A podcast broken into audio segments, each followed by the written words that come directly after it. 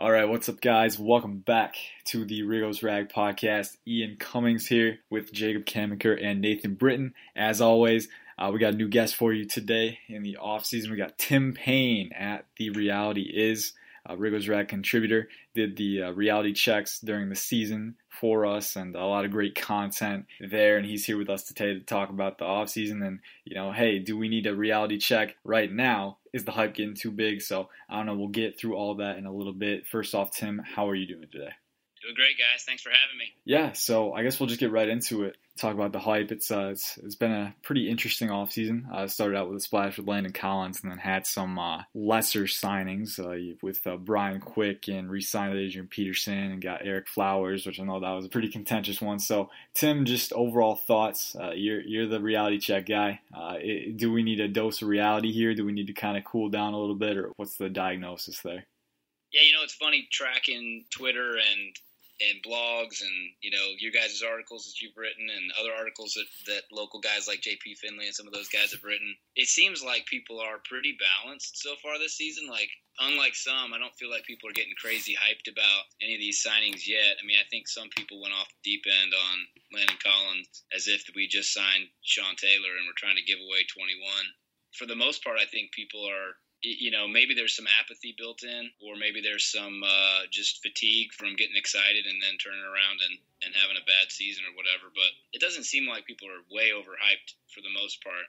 I think a lot of people are, like I said in my article, too excited about building a roster for 2019 instead of thinking about like the next 2, 3, 4 years and thinking about what's the best thing for the team, you know, in that window. But overall, I don't think they've gone too crazy this offseason so far. Yeah, and that was a good point in your article, long-term versus short-term, and a lot of people are kind of thinking short-term. That's kind of how the offseason functions, you know, naturally. You know, this is stuff that's happening right now. This is stuff that's going to impact them right now. So, yeah, I really like that. Nathan, I know you had some thoughts on Landon Collins, so are you still on cloud nine over there? What, you know, have you cooled off a little bit? Now that it's had time to settle, how do you think about that move? No, I still like the move a lot. I think Landon Collins is going to come in. He's going to do a little bit of everything. He's going to be great. I think he's a great addition. But it's almost like I've cooled down to the sense where I'm like, all right, we did that. What's next? Because they followed it up with Flowers. They re-signed some offensive lineman that played 3 snaps last year. They brought back Adrian Peterson. So it's exciting to have that big contributor on the defensive side of the ball, where I think we're better suited for 2019 and beyond with our core there. But we still don't have any inside linebackers. We still don't know how the corner position is going to look with Dunbar's going to be back healthy. We don't know what's going on with Norman. We see reports today the coaching staff's ready to move on, but the front office isn't. We don't have any big play receivers. So still love the Landon Collins thing. Still on cloud nine that we got him, a guy who really is a Redskin at heart, who wanted to be here since his days at Alabama. He's going to come in and be a leader on that defense with the Alabama core and be a big contributor. But it's almost like they went in and did that, and they've thrown their hands up. Oh, we did it. We're ready to go. We're ready to rock for 2019, and they're not even close. So I'm kind of left scratching my head a little bit. But over on the Landon Collins thing specifically, I think that it was one of the major steps in the right direction. Yeah, that was generally the consensus when it happened. You know, some people thought he was overpaid, but there was some fancy footwork financially where he's only going to count $4 million against the cap. So it's a move that could pay off. I don't know, Jacob, your thoughts on Landon Collins, your thoughts on the entire offseason up until this point. If you had to grade them, what would you give them? If I had to grade them, probably I like the Landon Collins move. I also like the Eric Flowers move. I know Flowers isn't the most exciting. He hasn't been good at the NFL level. He's been a very, very bad starting tackle. But he wasn't signed to be a starter at tackle. They're going to try to move to guard. They may have him compete for that swing role with Jerron Christian. And it's just 1 year, $4 million there. So I think that's a good move. I like the Collins move. You mentioned the fancy footwork they did with the cap there. He's only counted $4 million against the cap this year, which opened up an opportunity for another big signing if they wanted one. Doesn't look like that'll come to fruition, but it was still nice work. And, you know, it's a little bit of an overpay, but it's for a position in need. So far, I'd probably give them a B. They've made some weird moves, like bringing back Brian Quick, something I don't understand at all, even if it's for the veteran minimum. But, you know, they added one big piece that should help their team for years to come. And they added a high upside guy in Eric Flowers. And you know, they retained Adrian Peterson, which was a fine move too. So I think they're doing a good job. They're not going too crazy with spending either. So I think B range is right about where they belong. All right. Yeah, that's understandable. Tim, here's an interesting question. What kind of word would you use to describe the front office thus far in free agency? The front office. Confused. I mean, it seems to me like there's two different minds going on a little bit, which we tend to believe is the case across the board for years and years now. It seems to me like there's one group of them that thinks they should be going all in for this year, and then another group of people who are pushing to, you know, build a little bit more conservatively, a little bit more long term. So, you know, things like signing AP, I think, is a perfect example of a great deal where you're investing not only in production for this year, but more importantly in a mentor for Geis, you know, for the next couple of years. I mean, who could you ask for as a better guy for Geis to follow and learn from, coming back from an ACL, you know, learning how to kind of get his act together and be a professional and all of that kind of stuff. So that seems like the perfect kind of signing for me. And honestly, I really like the Case Keenum signing too. I mean, I think, you know, they got him on the cheap. They didn't have to give up much. I mean, they basically just swapped picks and paid him $3.5 million, which, when you look at what Fitzpatrick and, you know, Teddy Bridgewater and guys like that are getting, you know, $3.5 million for Keenum's a pretty good deal. So those are the kind of moves that I'm really excited they made. And honestly, I'm a huge fan of the Landon Collins signing too. The ones that don't make sense to me is like, why haven't they cut Norman or traded him for somebody, or why didn't they trade Zach Brown? Yeah, Zach Brown. Yeah. Why didn't they trade him for somebody, you know, for something instead of cutting him? Those are the kind of things I just wonder. I feel like somebody's fighting for some of those guys to stay on the roster and really shouldn't be, you know? Yeah, for sure. And there's a lot of instances for certain moves where you're like, oh yeah, they could have been a little more diligent with that, or they could have done that sooner. I know you mentioned that in your article about Zach Brown. Like if they hadn't waited so long, you know, deliberating about that, maybe they would have had a better market. So yeah, it's interesting. And I know you weren't very high on the Eric Flowers signing, right? No, I mean, the thing is, I'm all for taking a guy and trying to push him inside off of, you know, if he's a bad tackle, maybe he'll be a good guard. But everything I've seen from scouts, I'm not a scout, but everything I've seen from scouts on him is that his hands are like the worst thing about him. And from what I understand, playing guard, you kind of, that's the most important thing, is hand placement and, you know, getting a quick punch and all of that. So it just seems like an odd guy to try that with, given how that's been his weakness in a lot of ways. So yeah. I'm curious, and I'm hopeful it's an upside. But I was thinking, man, they could have waited 2 more weeks and gotten him for half the price if they would have just been patient and waited around, because it didn't sound like he had a lot of other offers on the table. Yeah, seriously. And, you know, me, I love comp picks, so they lost a comp pick. I'm up in arms about that. But it's interesting to see how subjective it is, because you didn't like the Eric Flowers signing. Jacob, you did like the Eric Flowers signing. And Tim, you liked the Adrian Peterson signing. Jacob, you weren't as high about that. Do you want to talk about that real quick? Yeah, I don't mind the AP signing necessarily, but I get that he can be a mentor for Geis and he's a solid backup, but just at the cost that it takes to get a backup running back, it's not a high cost. Peterson, I don't know exactly what his deal ended up being. I think original reports had 2 years, $4 million a year. I think it came in a little bit under that. I get that he was very good last year, but he slowed down late in the year. I know the offensive line was banged up, so that had an impact on it. But I would just rather invest in someone with a little bit more upside than a 33, 34-year-old running back at this point. I think they overpaid for him just a little bit, and you know, again, it wasn't the worst move they could have made, and I think it will help Geis, but I wasn't as high on it as other people because I think they should have given a younger player a shot to earn a role. Yeah, and that's fair. And you look at running back, you know, it's not exactly a position where, you know, you're really searching for replaceable guys. I think that's something we all kind of learned this year, you know, when the Steelers didn't miss a beat without Le'Veon, and when the Chiefs inserted Damian Wilson into their lineup and he was going, you know, it's a pretty replaceable position, and paying $4 million for, or was it $4 million, paying a little too much for a 33-year-old at that position, it's never going to be completely promising. I do like the mentor aspect though. I think you can kind of spin it in a positive light. So that's interesting. Let's pivot a little bit. I'll go to you first, Tim, and then Nathan. I'll get you back in here.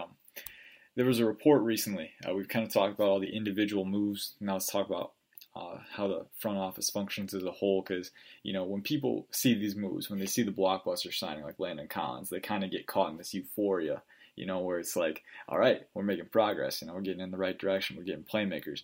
But there was a report recently that Jay Gruden was frustrated that he was kind of disconnected from the front office and that they were kind of working separately. Now, Craig Hoffman kind of refuted a little bit of it, but it's so predictable, it's so believable to us because that's the way it's been.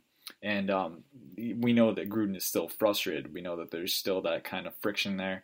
Do you expect, do the early moves of free agency give you any confidence that maybe this front office can change its ways, or do you expect another offseason of the same? Yeah, I mean, I think there are glimmers of hope. I mean, to me, honestly, the fact that they didn't go sign, you know, C.J. Mosley for, you know, ridiculous amount of, you know, guaranteed money, or try to go get, you know, they didn't overspend for AB, or they didn't overspend for Le'Veon Bell. I mean, any of those guys could have easily been Snyder's favorite toy, you know, to dangle in front of fans or whatever. So, I mean, there's glimmers of, you know, kind of fiscal responsibility and, you know, the national narrative that guys, you know, that guys are pumping of, you know, the right, here they go again, signing Landon Collins to this crazy deal. I mean, that hasn't been happening for, you know, at least 10 years now, where they've been like overpaying for free agents. Really, if anything, they've been underpaying and only picking up, you know, kind of low end, middle, you know, kind of bargain basement kind of hunting in free agency. So, I mean, I do think the kind of, hey, focus on the draft, pick up some free agents that are, you know, a good value and hope that they can pop in your system and all that. I'm for that. And I also think that the, you know, choice to, you know, like you said, Ian, get some comp picks here and there. Let some guys go then, rather than overpaying them. I mean, I love Jamison Crowder and Preston Smith for the right price, but I think they both got overpaid. So, you know, I think some of those things are a glimmer of hope. Yeah, for sure. And it's all very subjective, you know, based on the case study at hand. And so, yeah, it varies. It varies from situation to situation. Nathan, what do you think about the front office and, you know, how they're trending this offseason? Does the Landon Collins signing give you any confidence? Is it a shade of the past that kind of throws you off, you know, puts you on edge a little bit? What's your thoughts on that? Yeah, no. I think that the Landon Collins was one of those things where they knew they needed to make a big splash, and they happened to pick the right guy.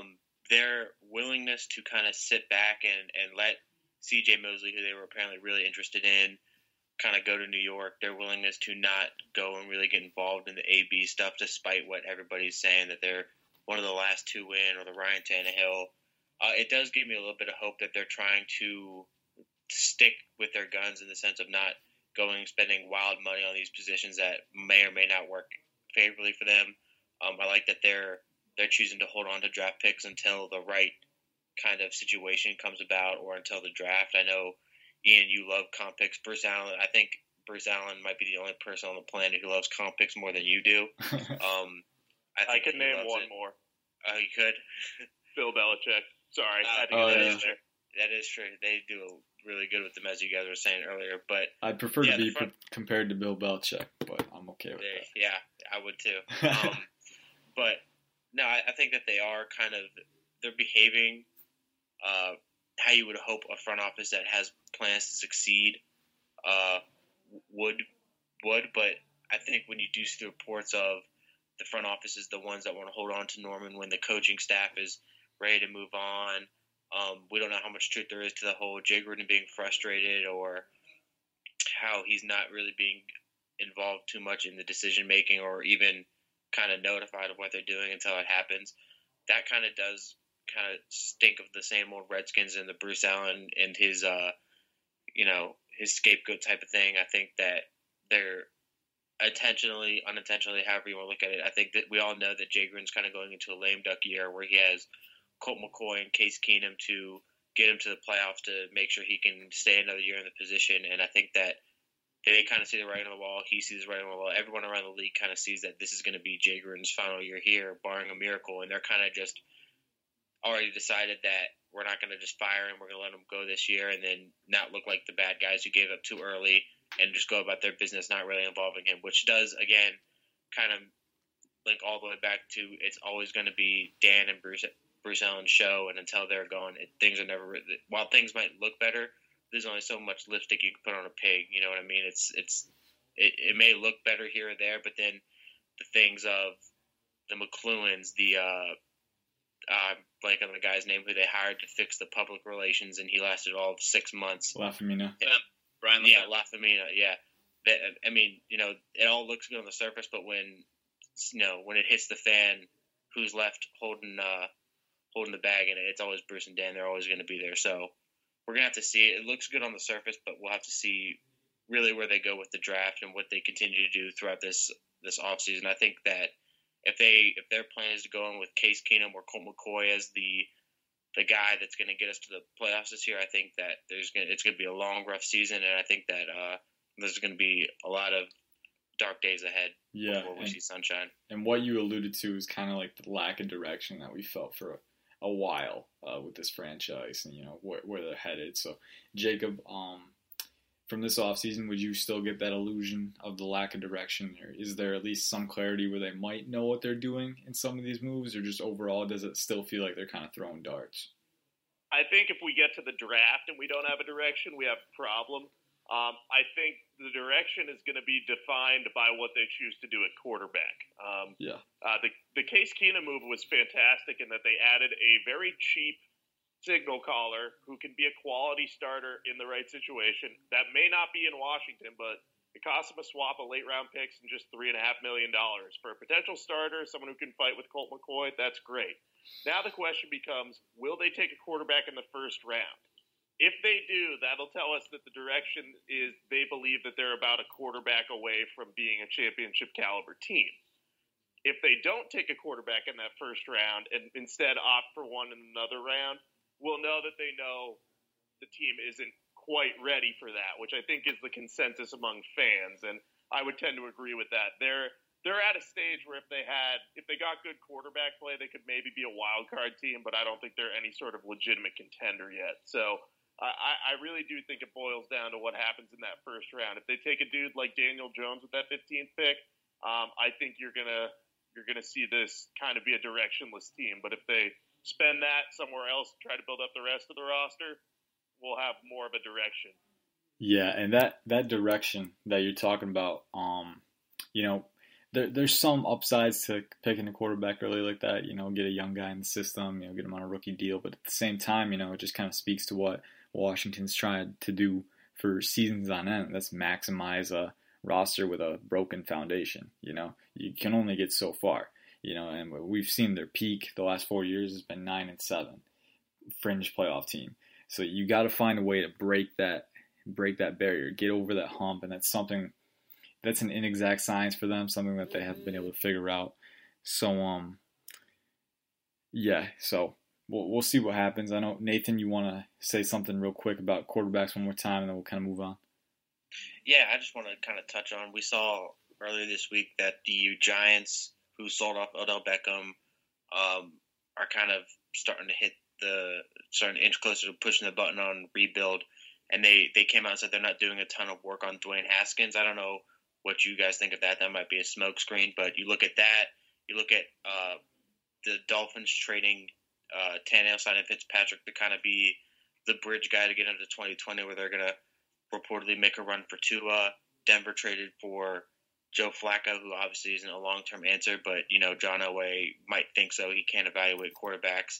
So I wanted to see what you guys think. I mean, and then we saw the reports today that Kyler met with the Cardinals. It's almost, I mean, at this point, they're doing the worst job of keeping it a secret that they're taking him #1 overall. So with Rosen obviously going to be on the trade block, Haskins looking like he's going to get out of the top 10 unless somebody jumps up and gets him.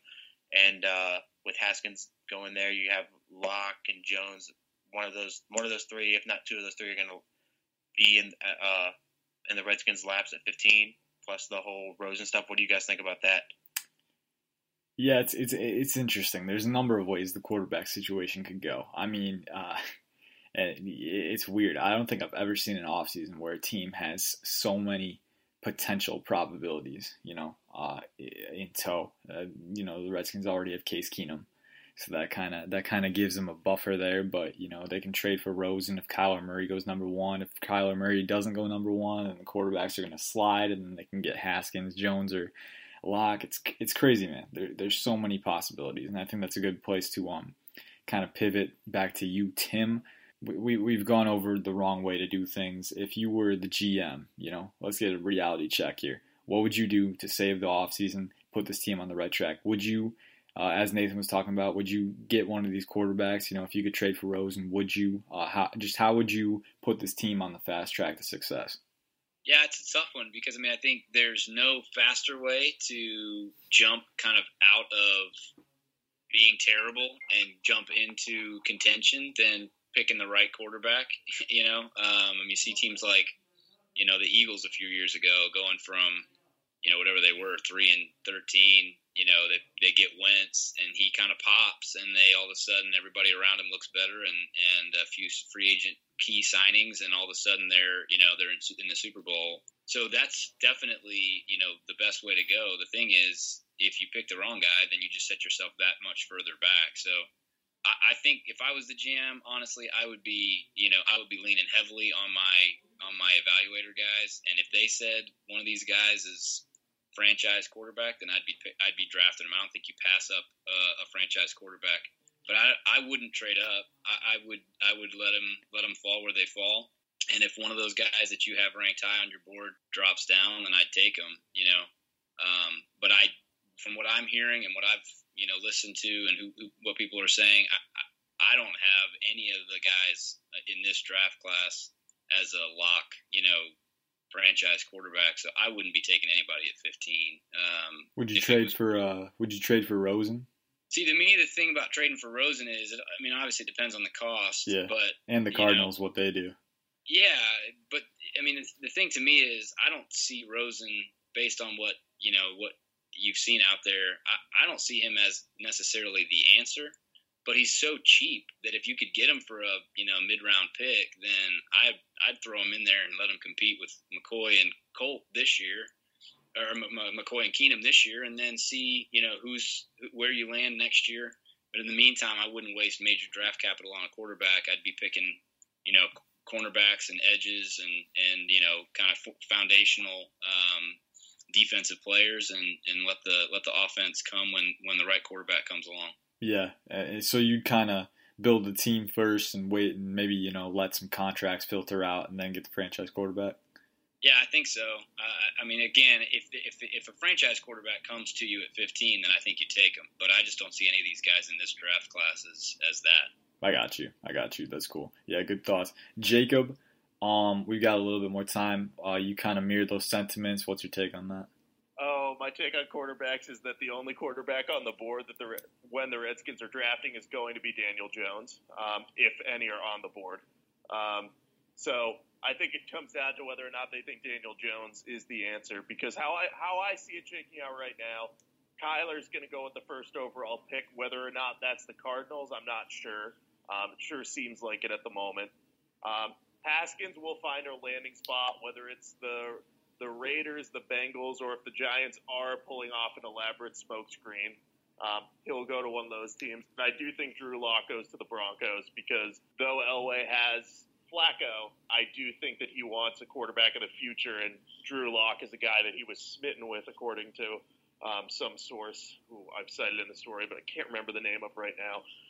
But I think Jones is the only one that might be on the board, and I like Daniel Jones, but I don't know if he'd be the franchise quarterback. So I think it boils down to that. I personally would rather see them wait on a quarterback until next year, but whatever they choose to do, it's gonna help to define the team. The point to take away is that the quarterback position is the defining aspect of your team.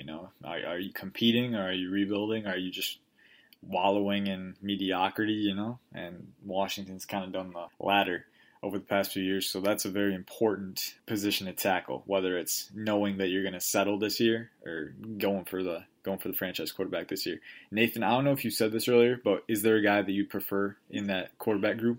Yeah, if we're going draft only, I think that my guy is still Drew Lock, although if Haskins does fall to us at 15, I would be very intrigued. I think I've always kind of just written him off as someone who's not going to be there. Yeah. But so out of those guys, if Haskins gets that, I'd have to really think about it and have to go back and look more at him and see really what I want, because I think he's more ready to go than Drew Lock is. But with Case and Colt here, as you tweeted out earlier, Ian, it's not necessary for Drew Lock to come in and start right away. But if we're keeping the door open for the potential to trade for Josh Rosen, I would be all over that. I would have done that today when it got reported that the Cardinals were meeting with Kyler Murray. I would have called them up and said, what's it going to take?